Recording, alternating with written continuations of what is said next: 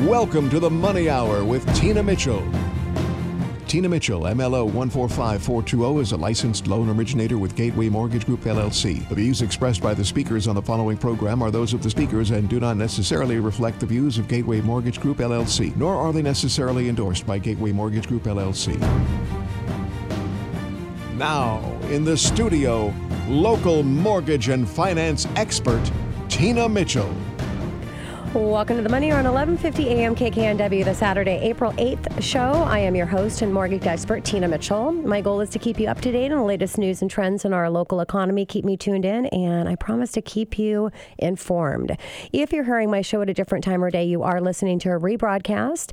I'm here to answer any questions or connect you with the guests that I have on the show today. Please call the show at 1 855 400 1150. Again, that's 1 855 400 1150 or online at themoneyhour.com. My lineup for today's show Elisa Skoglund and Keri Dutton with Keller Williams Real Estate in Bellevue. We're going to talk about market updates and how to select a winning agent for your real estate needs. Also in studio, I have Alan Parker with 360 Credit Consulting. Credited and common credit reporting errors is going to be my conversation with Alan. And another credit expert, I have Scott Schaaf with SW Group Credit Repair. Credit Repair and Credit Miss is our completion for our credit conversation today. Great information and great guest in studio. For more information on any topics discussed, please call the show at 1 855 400 1150. Again, that's 1 855 400 1150 or online at themoneyhour.com. And to start out today's show, here's our money chat. Money. Money.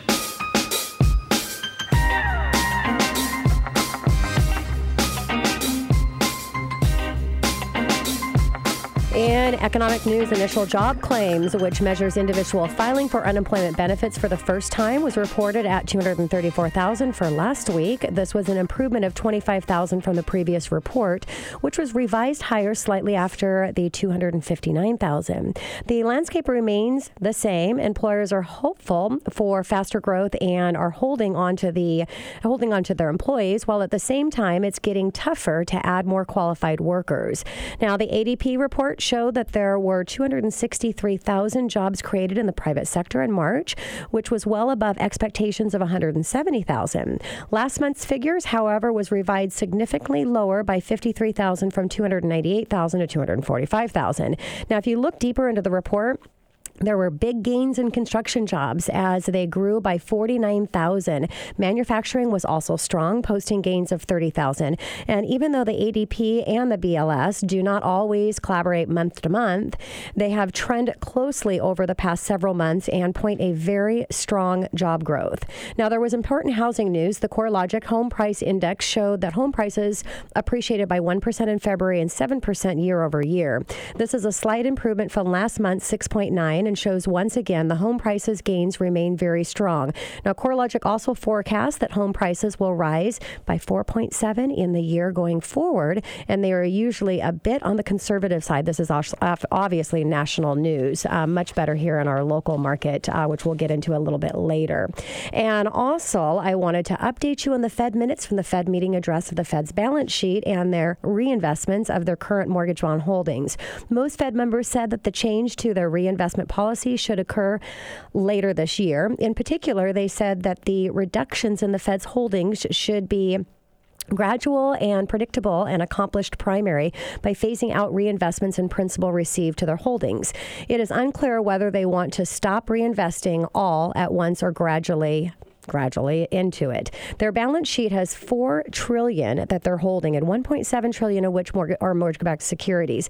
They want to eventually let them run off and they would like to get the mortgage portion of their balance sheet first. And if they do allow them to run off or sell them, it could be very disruptive because the Fed is still buying 4 to 7 billion per week on an average for reinvestments.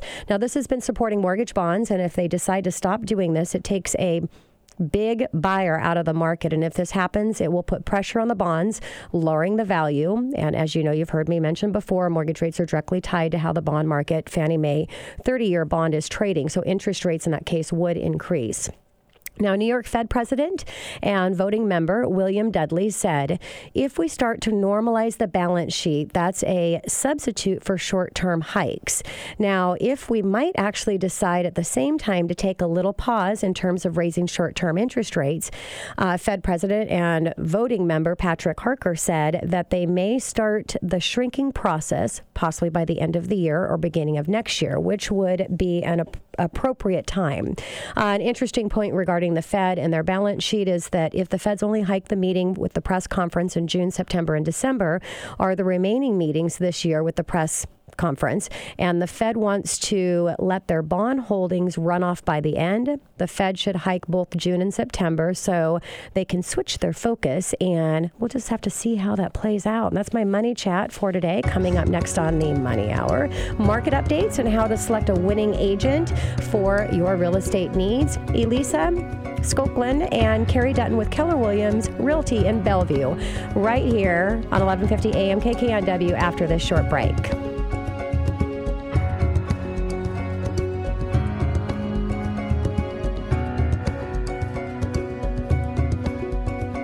Are you looking to purchase a home in today's real estate market and want to get the best representation available? Give Cindy Peschel Hall a call today and set up an appointment to meet with the Peschel Hall and Hall Real Estate Partners. Cindy and Richard work together, bringing over 30 years of combined experience representing buyers and sellers. Call Cindy today at 206 930 3526. Hi, this is Cindy Peschel Hall with Coldwell Banker Bain. You can reach me at 206 930 3526. Our website, peschelhull.com. Give me a call. I'd love to help you out. You're listening to The Money Hour with your host, Tina Mitchell, on Alternative Talk, AM 1150. Now, back to the show with local mortgage and finance expert, Tina Mitchell. Welcome back to the Money Hour with your host and mortgage expert Tina Mitchell right here at 11:50 a.m. KKNW the Saturday, April 8th show. I am committed to providing the knowledge needed to be successful in every area regarding your finances. Knowledge is power, and that's what the show is about, and that's what you'll receive from listening to the show today. If you're hearing my show at a different time of day, you are listening to a rebroadcast, but you can always call the show at 1 855 400 1150. That's 1 855 400 1150 or online at themoneyhour.com to ask any questions for the guests that I have on studio, in studio. And right now in studio, I'm having a conversation with Elisa Skoglund and Keri Dutton with Keller Williams Real Estate Bellevue. Uh, we're going to talk on market update and how to select a winning agent for your real estate needs. Thanks, guys, so much for coming in and joining me in studio. Thank you so much for having us. Thank yeah, you. we're going to have a little girl time now. I'm excited. I'm and so I just excited. realized it's my mommy's birthday today. Oh my gosh, happy birthday to your mom. April 8th. Oh my gosh! Well, good thing I can't sing because otherwise I'd sing her happy birthday. So we'll uh, we'll get right to the uh, the introduction for you guys, and a little bit about uh, Elisa. Elisa loves everything about what the Pacific Northwest has to offer. She took the leap into real estate at the age of 22 and never looked back. Elisa is a assertive person that brings a unique perspective to selling, buying, or investing in real estate.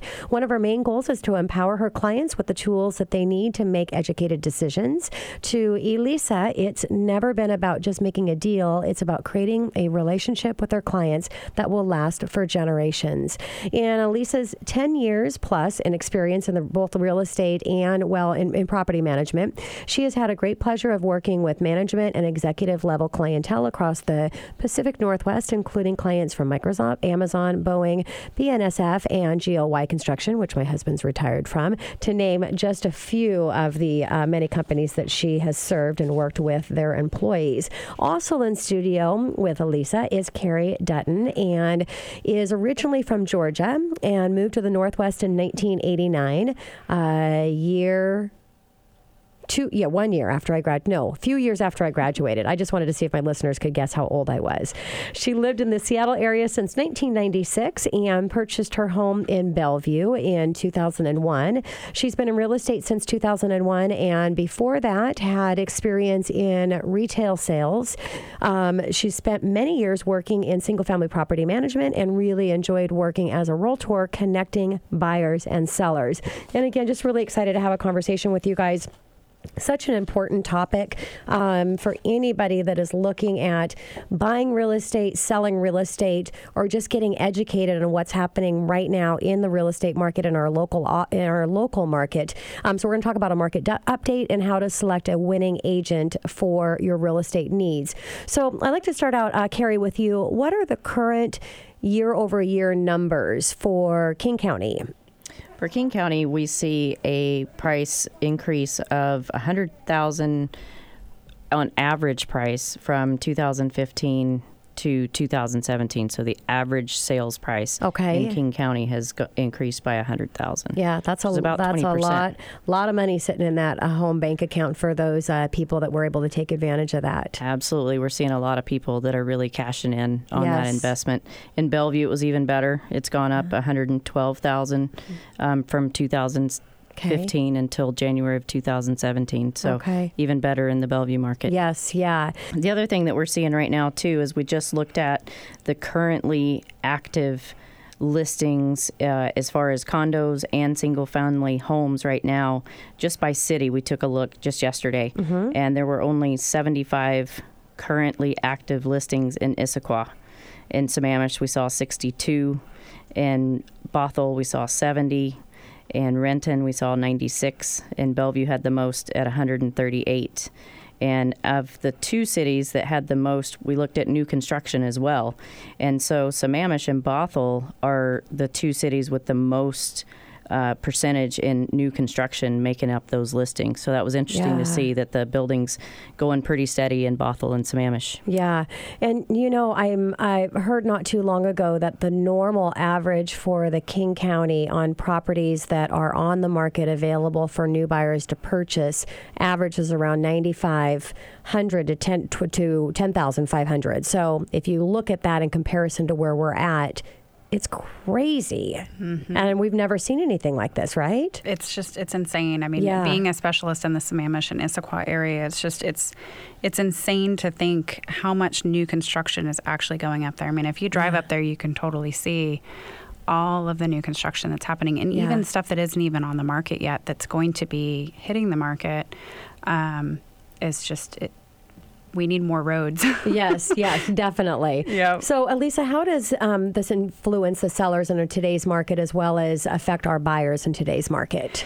So what we're really seeing is buyers are just having a whole lot of uh, competition with the low inventory. I mean, multiple offer situations, not understanding where they need to go, how they need to go about getting the home that they want.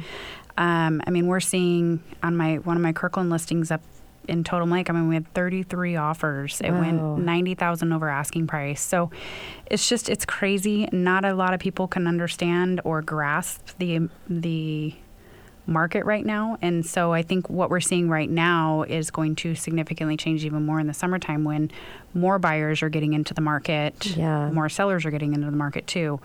Um, sellers need to be careful when they're pricing and not overpricing it. And buyers are incredibly savvy. Um, the huge thing with buyers right now is they have the technology at their fingertips. I mean, Yes. our mobile apps that we have um, that we share to all of our buyers.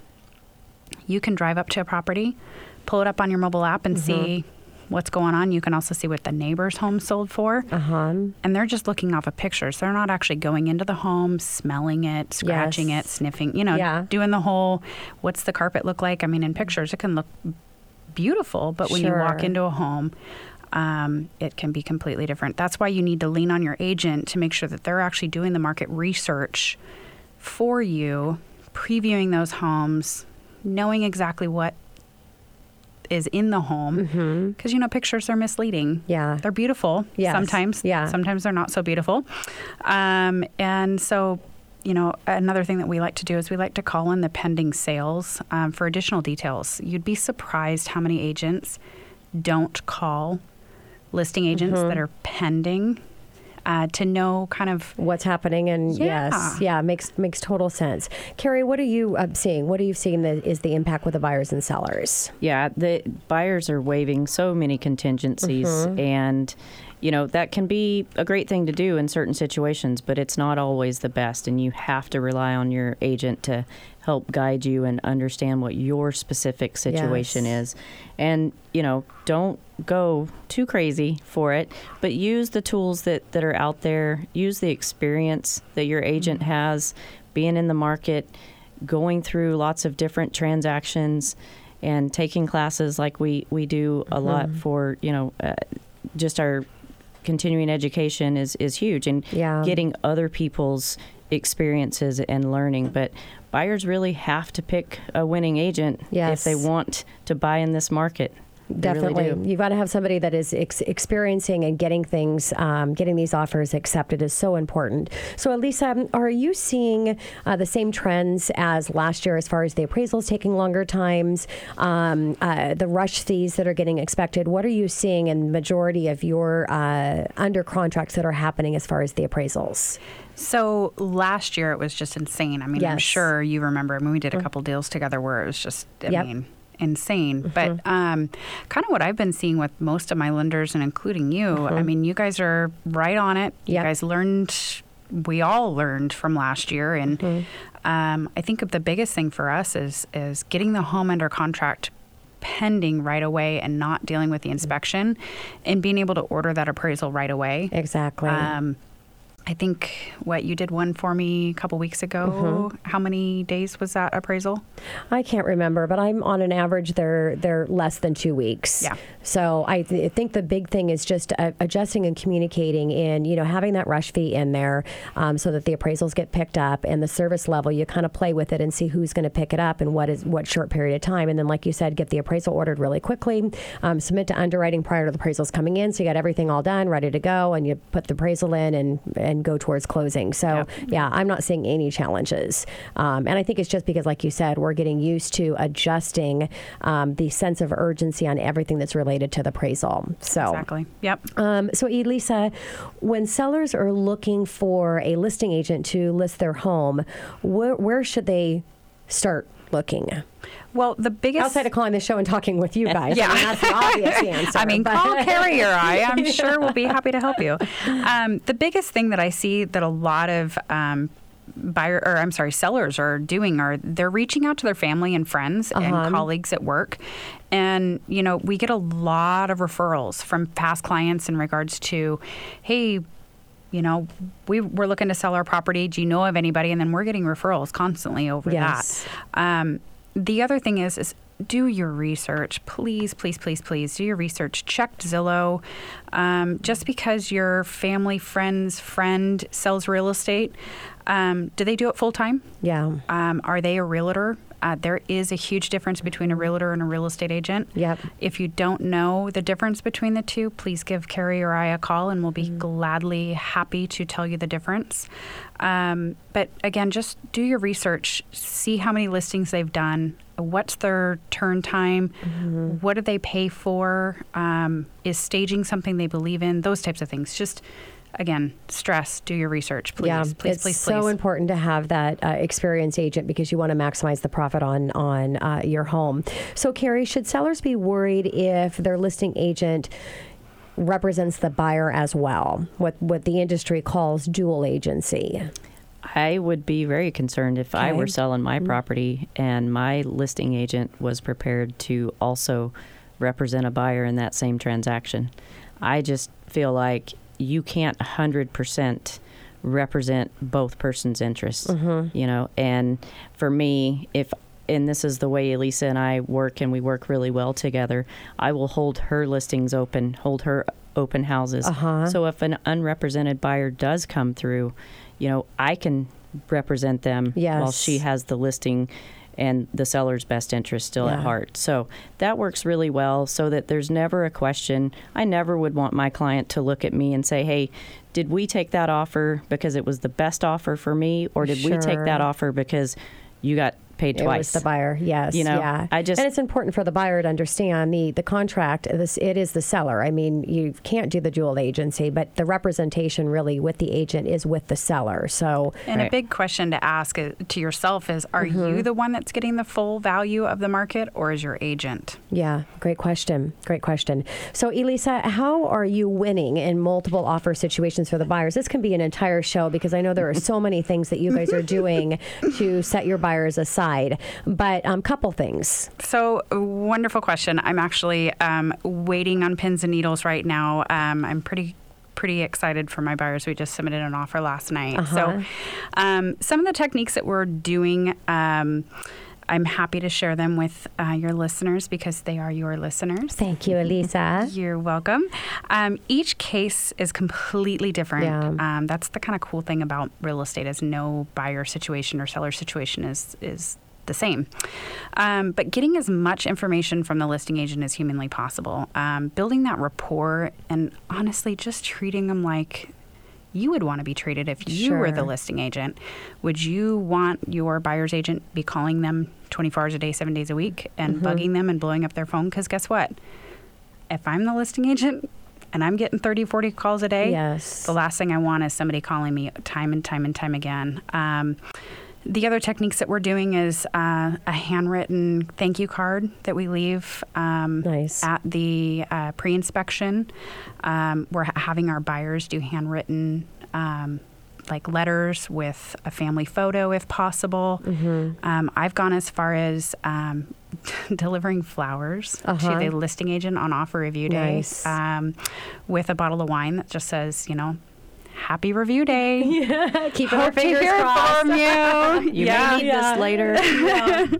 um, awesome. And then just making sure that you're you're doing all your efforts, um, that your buyers are doing all their efforts in order to make sure that they're reviewing all the supplements, right? Sure. Um, that way, then there's no questions. Yes, makes sense. Yep. And we have less than 60 seconds, but I want to get to this question uh, for you, Keri. Should sellers only be concerned about price or do terms matter? Terms, 60 seconds. Terms matter 100%. yes. Um, cash is obviously king, but get get the terms that you want. If you need a rent back, negotiate that in. Yes. If you need a 10-day close, make it happen. Mm-hmm. Sellers can dictate that right now, and it's it's a great place to be. Yeah, that is awesome. Um, and then, real quick, call yes. us in regards to certified results um, that uh, we do. Number, Lisa, will you give that to my listeners? Uh, 425 890 3119. And then Keri Dutton's number is 206 713 0503. And for all my listeners driving, you can always call the show if you missed that 1 855 400 1150 or go online, uh, online to themoneyhour.com. Thank you so much, you guys, for joining me in studio. Great Girl Power, great show, and just really excited to have you share your expertise with my listeners. You're amazing. Thank you for having us. We enjoyed it. Thanks. Okay. Coming up next to the Money Hour credit and common credit reporting errors. Alan With 360 Credit Consulting right here at 1150 a.m. KKNW after this short break.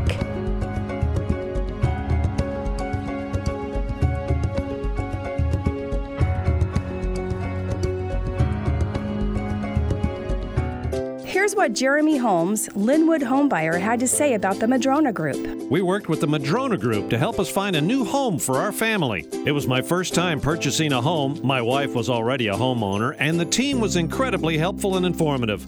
I really felt that we had an advocate through the whole process, and every time I had a question, concern, or even something I didn't understand, they would get me whatever I needed.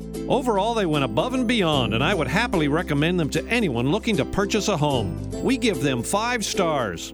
Hi, this is Joe Kaiser. And me, Jason Fox. We're the Madrona Group at John L. Scott. You can call us at 206 351 0543 or visit us online at themadronagroup.com. Again, that phone number is 206 351 0543. You're listening to The Money Hour with your host, Tina Mitchell, on Alternative Talk, AM 1150. Now, back to the show with local mortgage and finance expert, Tina Mitchell. Well, welcome back to the Money Hour with your host and mortgage expert Tina Mitchell right here at 11:50 a.m. KKNW, the Saturday, April 8th show. I provide you the news on everything money, fresh information on market trends and conditions in our local economy. If you're hearing my show at a different time or day, you are listening to a rebroadcast. You can talk with the guests that I have in studio by calling the show at 1-855-400-1150. Again, that's 1-855-400-1150 or online at themoneyhour.com. In studio right now, Alan Parker with 3 360 Credit Consulting. And we're going to have a conversation around credit and common credit reporting errors. Alan, thank you so much for joining me in studio. Thank you very much for having me, Tina. And a shout out as well um, from my existing clients to say thank you for doing my uh, Family Finance and Future online meetup. That was really great to to have you educate my uh, my clients. Absolutely, no problem at all. Anytime. And a little bit about Alan. Alan is a certified credit consultant that has been in the industry for five years. Professionally, he has been in customer service background for many years, so putting his clients first comes naturally. Alan has worked in hospitality and retail industry before getting involved in the credit world. He understands that credit is complicated, very complicated subject, and his goal was to make clarity out of every confusing credit situation. Alan takes pride in being able to help his clients get on the right path financially. And I love that, um, Alan, because uh, I know as well as you that getting on the right path financially starts out with credit because everything that we do, credit plays a lot of times a big factor in that. So, uh, again, our conversation today credit and common credit reporting errors. So, what are the most common errors found on credit reports, Ellen? Well, the most common errors that we tend to see on a lot of our clients' credit reports, 80% of credit reports, in fact, have these common errors featured on them. Uh, the errors that I'm talking about are um, uh, duplications, which is the same thing listed twice or even more than twice on someone's credit file. Uh, in fact, uh, the, the, the specific accounts that we do see duplications on are student loan accounts as well as medical collections that we more frequently see uh, duplicated reported items on the credit report. Other items that we see, tend to see a lot is identity theft errors, identity Mm-hmm. fraud errors, uh, basically, which means that anything that does not belong to the client on the credit report that was uh, featured accidentally due to a di- identity theft issue, uh, any type of divorce-related issue, which uh, you know means that you know anything that goes against the divorce decree that uh, de- directly contradicts uh, the divorce decree featured on their credit report. Uh, bankruptcy filing errors, over 70% of bankruptcies are filed. crazy. Yes, absolutely. Um, 70% of bankruptcies are filed incorrectly with the credit bureaus. And those are items that we uh, put in through a fine tooth comb and we make sure that we cleaned up and they're reporting accurately on our clients' credit files. Yeah. Identity errors is the one I almost forgot to mention. Identity errors is one of the biggest errors that we tend to see on our clients' credit files. It basically is a mistake made on the credit bureau's behalf. Um, the credit bureaus are having trouble deciphering who's who. So, for instance, if your name is John Smith and you live in the Seattle area, for instance, or any type of large metropolitan area, chances of there being other John Smiths in the area are significantly higher. Um, and so I can only imagine how many John Smiths there are in the Seattle area. Sure. And so another John Smith could be featured on your own credit file, for instance, therefore having an unnecessary detriment to your overall credit score and your credit health, basically. Yeah. So, Alan, let's talk about these errors and the cost to your credit score. I mean, what what type of impact do these have? Sure. So the cost of your credit score overall, on average, is going to cost you about 15 to 20 points on your overall credit score. Um, but uh, the exact number, uh, the exact number that it's affecting your credit score overall, could depend on the other particulars featured on your credit file as well. Yeah. Um, it could depend on how long, how length, oh, your length of credit history and things like that, um, and what the other particulars are that go into the algorithm that's used to calculate your current score. So, Alan, with your company and the numerous errors, and I know being in the mortgage uh, space, I have clients that all of those things that you listed are very common. So, in working with your company, how can you help get these removed? Absolutely. So what we're doing is we're filing personalized investigations on every negative account featured on their credit file, and basically anything that cannot be verified directly to the client that we are investigating will get removed off of the credit file, meaning that the credit bureaus cannot supply the necessary documentation that we are requesting to verify that particular negative account uh, reporting on their own credit file. If they cannot, if they cannot provide uh, 100% of the documentation that we are requesting, then by law those items must get removed from the credit file, and of course, upon the removal, their credit score will increase because of it. And Yeah. so that, uh, basically, we operate under the Fair Credit Reporting Act. Everything we do has to do with the FCRA. Um, basically states that uh, uh, every credit report out there must be 100% accurate and cannot be misleading in any way, shape, or form. And that's what we are here to ensure. Yeah, and I think that's really important because a lot of consumers don't know that there is the FCRA and the Fair Credit um, Act for them. And I always say put the burden back on the creditor. And, you know, so a lot of those things are removed. It's kind of just like a speeding ticket. You know, if you take your speeding ticket to uh, court, chances are there's a high percentage that that speeding ticket's going to be erased. And it's not because you weren't doing that activity, but because instead of the way that ticket was issued. So Sure. I, I love that. I use So- that example quite frequently. Yes. well, we must be on the same the same page here. so, Alan, how often do you see credit reports um, that feature these errors? Um, 80% of the credit Yeah. reports that I look at have these errors That's that crazy. are featured on them in different in different amounts, of course. Um, someone someone who tends to have a multitude of derogatory content, it tends to have more errors on their file. Yes. Um, it really does depend on what type of accounts that they're holding, what type of accounts that are closed and sitting stagnant on their file, depending on what type of errors Mm-hmm. uh, we will be able to find on someone's credit file. So let's shift over to Credit Karma and a lot of these consumer reports, which are uh, really great for consumers to be able to get access quickly and free to what's happening with their credit.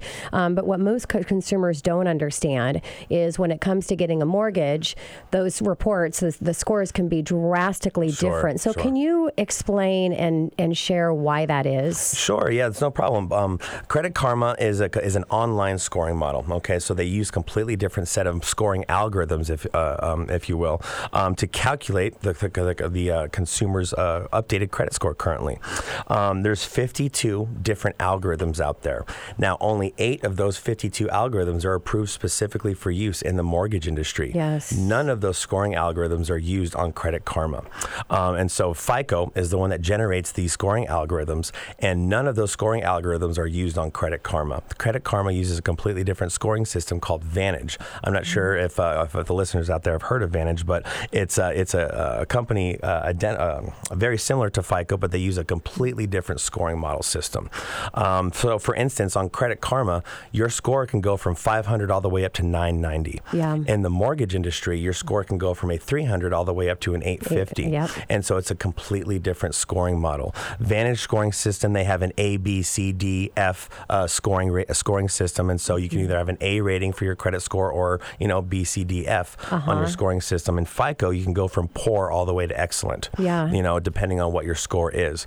Um, and so any lender out there will no one will ever accept a credit karma score that Mm-hmm. a client would bring into their office. In order for the lender to make a, a reasonable decision on their lending decision, they have to use uh, whatever their middle score is on their own reporting agency's Yeah. file that they pull from on their tri-merge report. Yeah.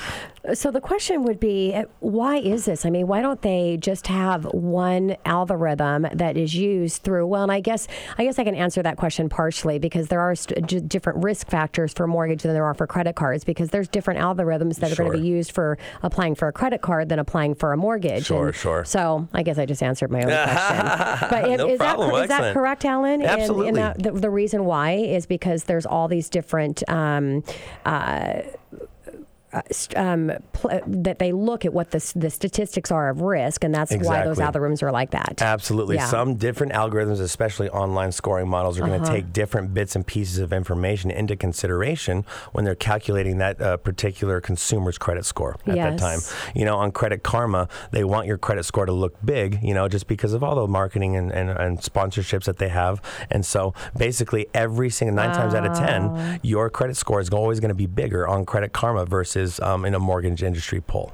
So here you go, for to our listeners out there. It's really great so that you can see what's going on with your credit report, but not so great um, Mm-hmm. if you're looking for that actual uh, credit score. You know, yeah, and let me clarify. Credit Karma is a great way to monitor your credit. It's a great way to get to get a good understanding of where your credit currently sits. Yes. Because keep in mind, your credit score today is not what your credit score is going to be tomorrow. Yes. And so that's a very important piece of information to the for the consumers out there to realize. Yeah. Um, and so um, it's just a completely different set of scoring algorithms that are used on online versus in the mortgage industry. In the mortgage industry, there's only eight specific scoring models that are used to generate a tri-merge report for a prospective borrower. Yeah, interesting. So, Alan, how are credit cards calculated in your credit score? Yeah, sure. So credit cards make up 30% of your overall credit score. So basically, that's how important credit cards are. Out of 100% of the different sections that make up your credit uh, score in the mortgage industry specifically, 30% of that is just your revolving accounts. And so that's how important credit cards are. Uh, and so if you have no credit cards whatsoever, you're missing out on 30% of your total score potential.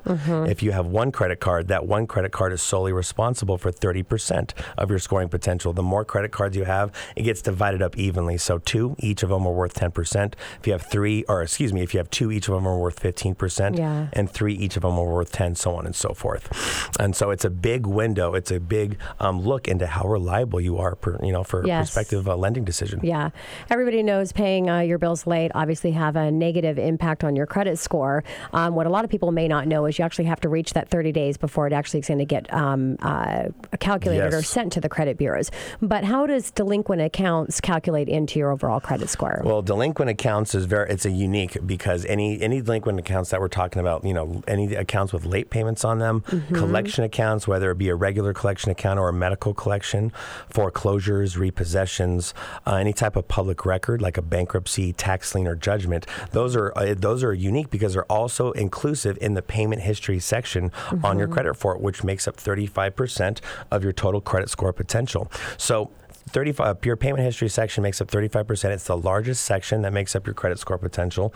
Um, uh, anything you make payments on credit cards student loans mortgages auto loans goes into that section as well but it's also inclusive of your derogatory content. Any every, all the derogatory uh, accounts that i just listed bankruptcies all the way up to late payments are also Yeah. inclusive in that section as well. And so um, there any late payment anything like that could be severely detrimental to your overall credit score So, share about uh, length of credit history and the importance of that when it comes to your credit score. Absolutely. So, um, your length of credit history is the average of all of your open and active accounts.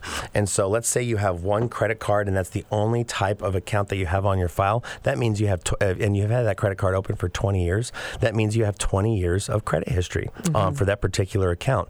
Now, let's say, you know, like uh, during Christmas time, uh, a lot of uh, uh, consumers out there, they open up uh, different departmental store credit cards. They go to Macy's. Macy's says you will save you 40% if you on your on your initial purchase if you open up a brand new account with us. It's a very attractive offer. A lot of our clients do that, but what they don't understand is that as soon as you open up a brand new account, that's going to affect the credit history that you've already established. Yes. Um, and so, for instance, let's say you have you know two credit cards you know uh, open for the last 20 years, and they're both in good standing. And during Christmas time, you open up a Macy's card, a Kohl's card, and a Target card. What they don't understand is that that's affecting your overall length of credit history that you've already established, and it's going to be severely reduced. So instead of 20 years of mm-hmm. credit history, now you have somewhere around eight or nine years of credit history Yeah. because of the ratio of, of open and active accounts that you have open. Yeah. And I tell people it's so important that you need to consult with an expert before you do anything on credit because there are things that you can do that you can't fix. And the worst thing would be closing an account that's over two years, never close the accounts out because Yes. once you've closed out that, that account that has that history, Yes. you can't reestablish it until you gain that history back. So it can be devastating that you can't fix that. Exactly. Um, how in uh, so what happens to your credit when you open new accounts? So I know you talked a little bit about that, but let's talk about the the impact on that. So as soon as you open up a brand new account, that goes into the new credit section in your Mm-hmm. overall credit score potential, which makes up 10% of your total uh, score uh, potential. Um, and so you can lose points in this category in this section based on one of two categories. As soon as you open up a brand new account, your points are going to be reduced because FICO wants to see how you deal with these brand new debt obligations. Yes. And so let's say you open up a brand new credit card. That credit card may not report for at least 90 days because you're on this probationary period. They want to see how you're going to use this account, whether or not you're going to spend it responsibly. Are you going to max out the card? Are you going to make your payments on time? Are you going to stay 30% or less of your debt to limit ratio on that specific account? If that account's in good standing after 90 days, you will see it push through and it will be it will come into uh, into consideration on your credit report and get calculated into your updated score. yes. Okay. So to wrap up uh, my time with you, Alan, is it possible to get a perfect credit score? the perfect credit score, I believe, is a myth. Uh, I know, I've never seen especially in the mortgage industry. Um, you I've know, seen I've seen close, but Sure, yeah, yeah, I've seen close as well. But you know, in the mortgage industry, the best score you can possibly achieve is an 850. Uh-huh. I personally have never seen an 850 on Uh-huh. I have never. You know, I've, I have not either. and some of the parameters that are that FICO wants to see someone have to even get close to having a perfect credit score out there, they're talking they want you to have two or three installment accounts at about a 20 year average history that are about 95% or more paid down. Mm-hmm. Yeah. On the other half, they want you to see about three revolving accounts, average length of credit history of 20 years apiece, with 1% utilization or less. Mm-hmm. Yeah. And so I, I mean, maybe I don't even think my grandparents And the perfect have ratio. that. Yes, exactly. Yes. Mm-hmm. The perfect ratio. Exactly. Um, but even, uh, you know, if you go to apply for an auto loan, you go apply for a mortgage loan or apply for a credit card, those are all three hard hits on your credit on your Mm-hmm. on your credit score. And so that inquiry could cost you any, anywhere between two and 10 points, something Yeah. like that. Um, and so once you uh, pull your credit There report, perfect there goes that perfect credit score. So you'll never see that on paper. Yeah. So the perfect credit score is a myth. yeah, nice way to, to end the show. Yes. Alan, thank you so much for um, for coming in. I, I really appreciate your time and look forward to having you back in studio again soon. Tina, anytime. It was a pleasure. Thank you for having me. Coming up next to the Money Hour, more about credit. We're going to talk about credit miss with Scott Schaaf with SW Group Credit Repair right here on 1150 AM KKNW after this short break.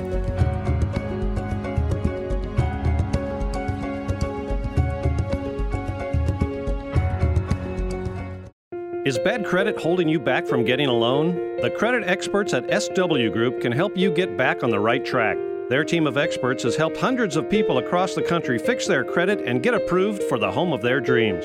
Take charge of your financial future today. Call Scott Schaaf at 954 531 2153. Again, that's Scott Schaaf at 954 531 2153.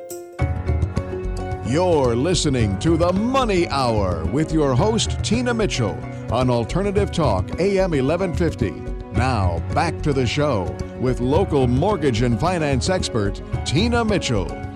Welcome back to the Money Hour with your host and mortgage expert Tina Mitchell right here on 1150 AM KKNW, the Saturday, April 8th show, bringing in expert advice and inside knowledge on today's events in our local economy and how they can affect your money.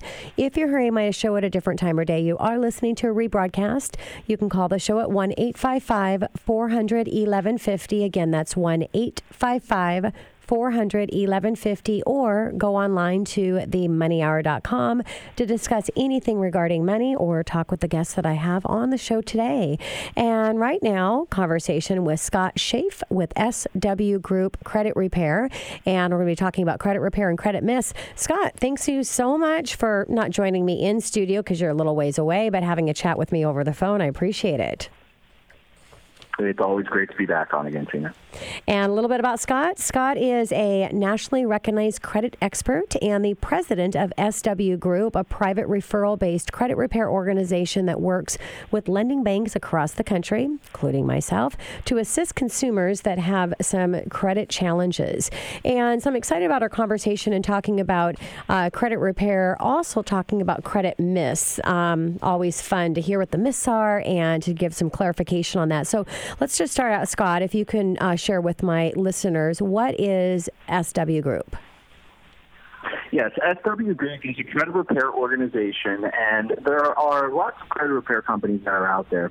Uh, we're a private referral-based credit repair organization. Basically, we work with banks across the country and primarily deal with people that are interested in purchasing a home, and they're not able to get approved because they have questionable negative items that are on their credit reports, such as collections, judgments, tax liens, bankruptcies, things that are on their credit report that are holding them back. And using federal law, the Fair Credit Reporting Act, Fair Debt Collection Practice Act, Fair Credit Billing Act, there's a bunch out there. In a lot of cases, we're able to dispute those negative items and have them removed from the credit report. So, if my listeners um, don't have the credit score that they're they're wanting, they're applying for a mortgage, or they're trying to get a car loan, or anything else that they're trying to do, maybe get a job because employers are looking at credit as well. What can a consumer do right now to help their credit scores? Great question. Everybody that's listening has a credit rep- report and score that's out there. If they were to pull it, they're going to have something that's going to report, whether they're going to a local store to apply for a store card, a home, a car. What can you do to help your credit score? And there's a lot of just lack of knowledge out there. So the best thing you can do is pay down your balances on your credit cards. That's the most actionable method that you can do. And the magic number is 30%. percent Mm-hmm. So if you have, and it's all of your credit cards combined, there's what's called a utilization ratio.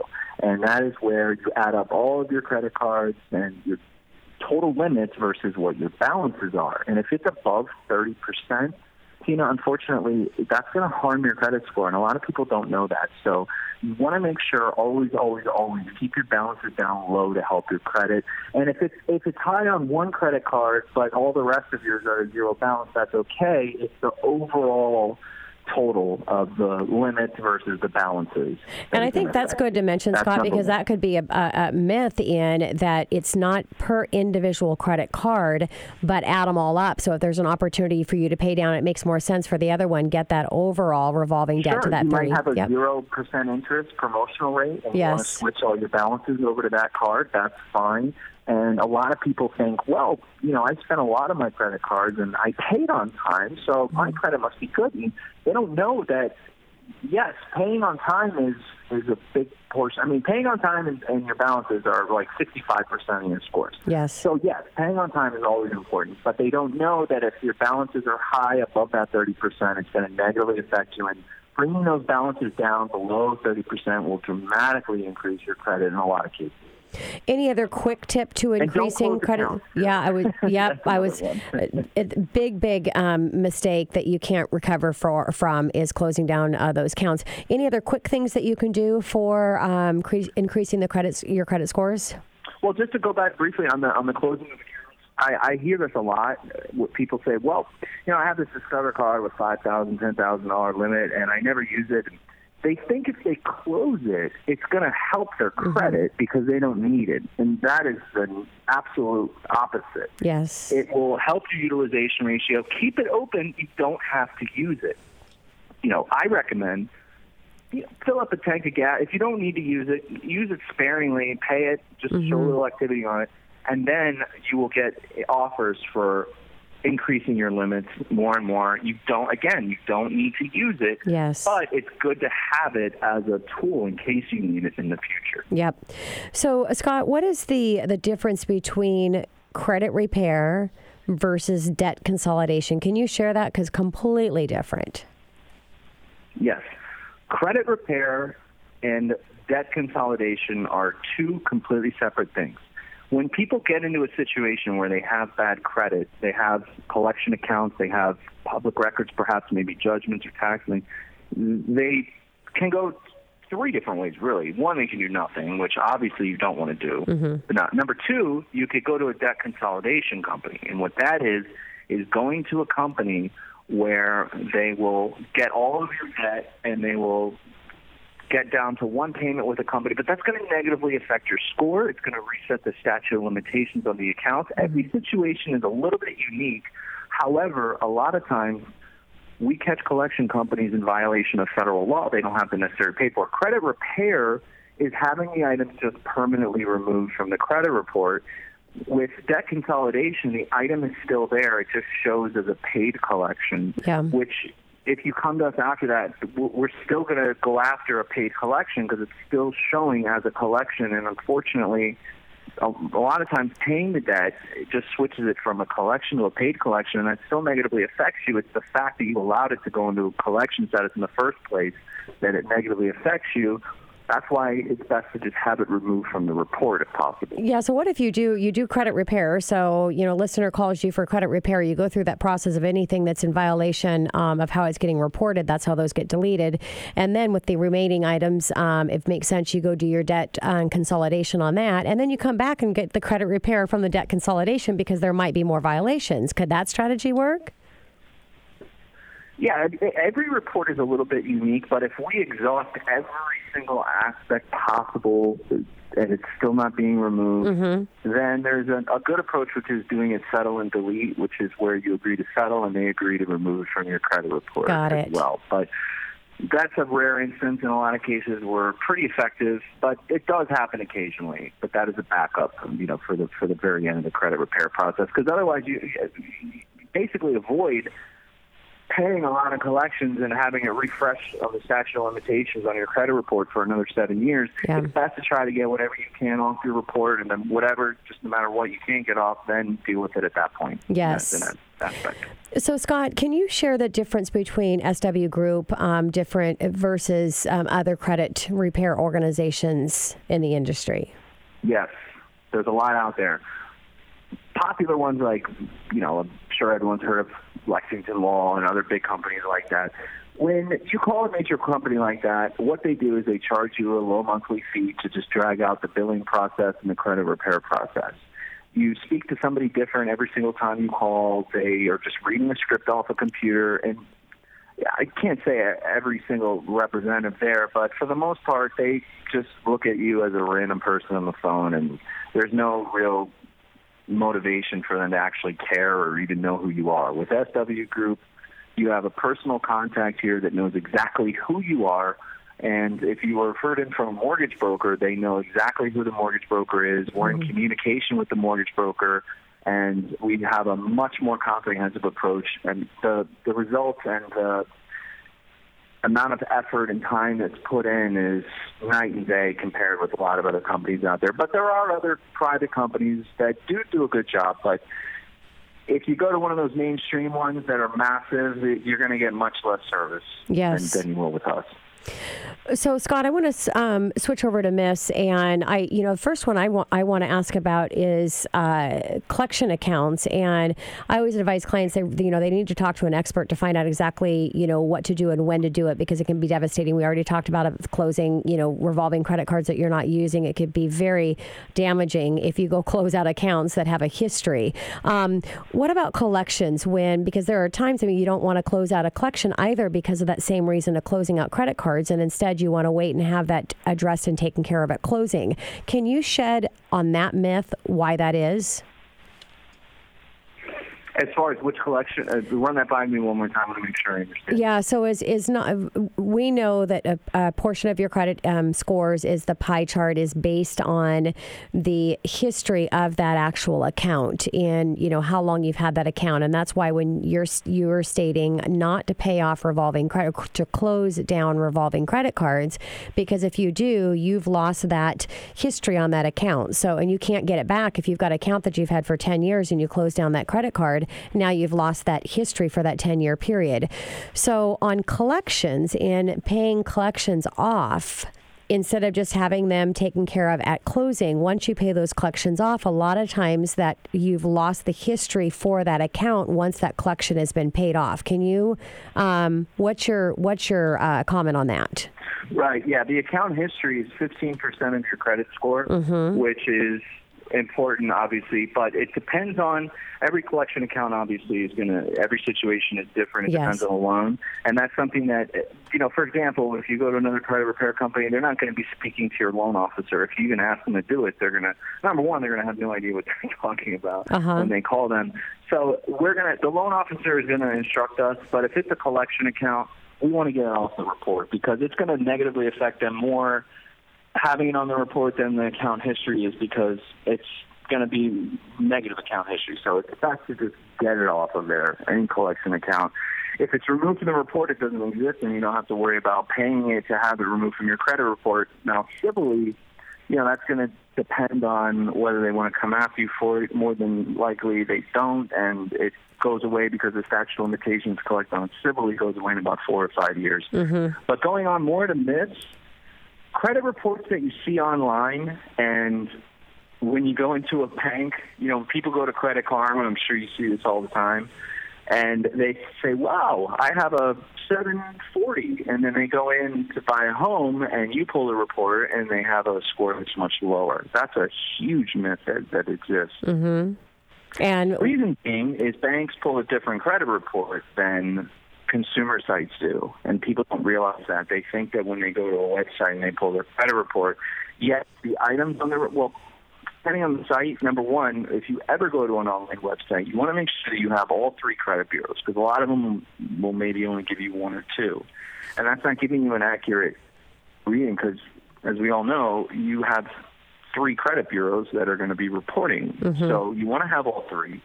And your credit scores are going to be different depending on who is pulling the report. Online websites are not the same scores. The information is going to be, as far as the items, is going to be accurate. But when you go into a bank and they pull your actual scores, it's based off of whatever FICO model that bank is using to pull your report. Yes.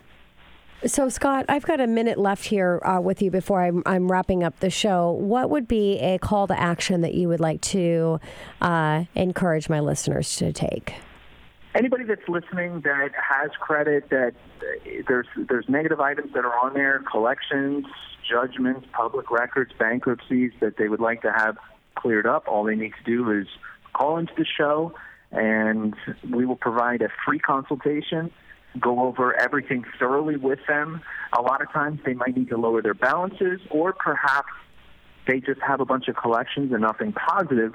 We can instruct them on how to get approved for positive items to reflect on their credit report that will help to start them to be able to build credit and then eventually be able to get approved for unsecured lines of credit and go from there and just from then on just have good credit for but if if not they're just going to sit there with credit dead in the water it's yes. not going to go anywhere so it's best to be proactive with it move past it and move forward. Great advice, uh, Scott. Thank you so much. And I appreciate your uh, wealth of information on credit and helping uh, my listeners have a, a great financial family because they've got great credit to go along with that, which really just kind of ties into everything. to be proactive yes. and to not ignore it and, and ignore the elephant in the room. Be proactive, fix it, move forward, and not have to worry about walking in somewhere about getting approved or not. Yeah, makes sense. Scott, thank you so much. Thank you, Tina. Always a pleasure.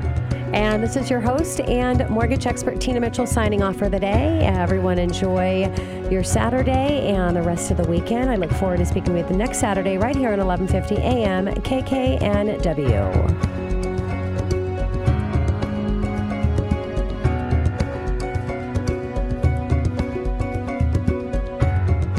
Tina Mitchell, MLO 145420, is a licensed loan originator with Gateway Mortgage Group LLC. Views expressed by the speakers on the preceding program are those of the speakers and do not necessarily reflect the views of Gateway Mortgage Group LLC, nor are they necessarily endorsed by Gateway Mortgage Group LLC.